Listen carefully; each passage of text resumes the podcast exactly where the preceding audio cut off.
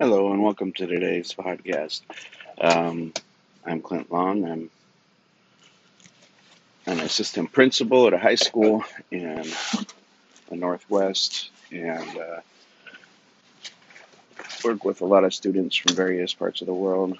And it's a, it's a great job. This podcast is a creative endeavor to help me still do like a creative practice on a regular basis.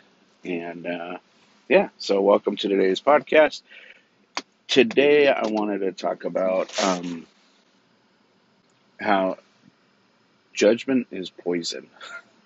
Uh, it's something I've talked about before in my podcast, but I can't say it enough. Judgment is poison.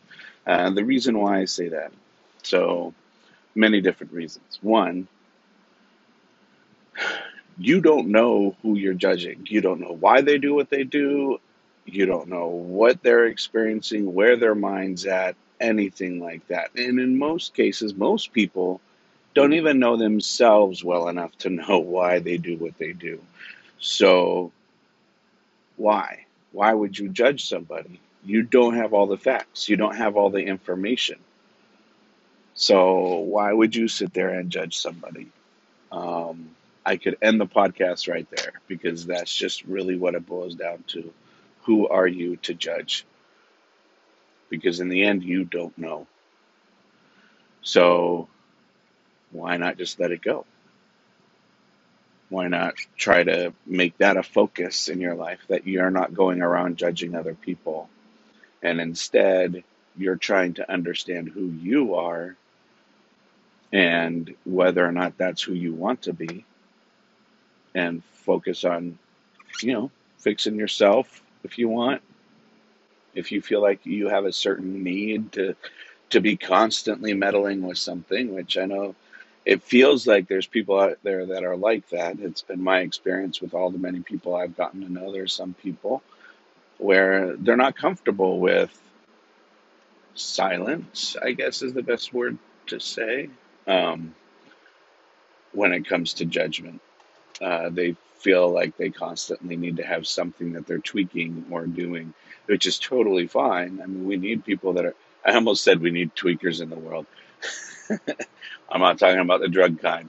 So we need people who want to sit there and tweak things and try to make them better, make them better, make them better. But it's better if you're doing that with yourself than with other people. Because the reality is, is you don't know what's everything that's going on. Um, and in order for you to be tweaking other people, like there's, it's just, yeah, just don't do it. It doesn't make any sense. Um, in my in my uh, opinion, it's a waste of energy. So there's that. Um, and on top of you know not judging it, let's talk about the waste of energy. So here you are, you're passing judgment. You're you're highlighting something that's not working. Um, most of the time, when people are doing this, uh, whether they're identifying the problem for real or not, uh, they rarely come to a point of solution. A lot of times, it's just a complaint, and it's almost like it's a release. It's like they're trying. We're trying to just release this complaint that's inside of us. Um, but there's also a secondary reason, which is a desire for connection. This is how a lot of people connect with other people is they find commonality amongst the complaint or a feeling or a judgment. So there's that as well. Um, gossiping, same kind of thing. And really, this is that kit that that that stuff that you would not. It would be analogous to cancer for an organization and for a culture.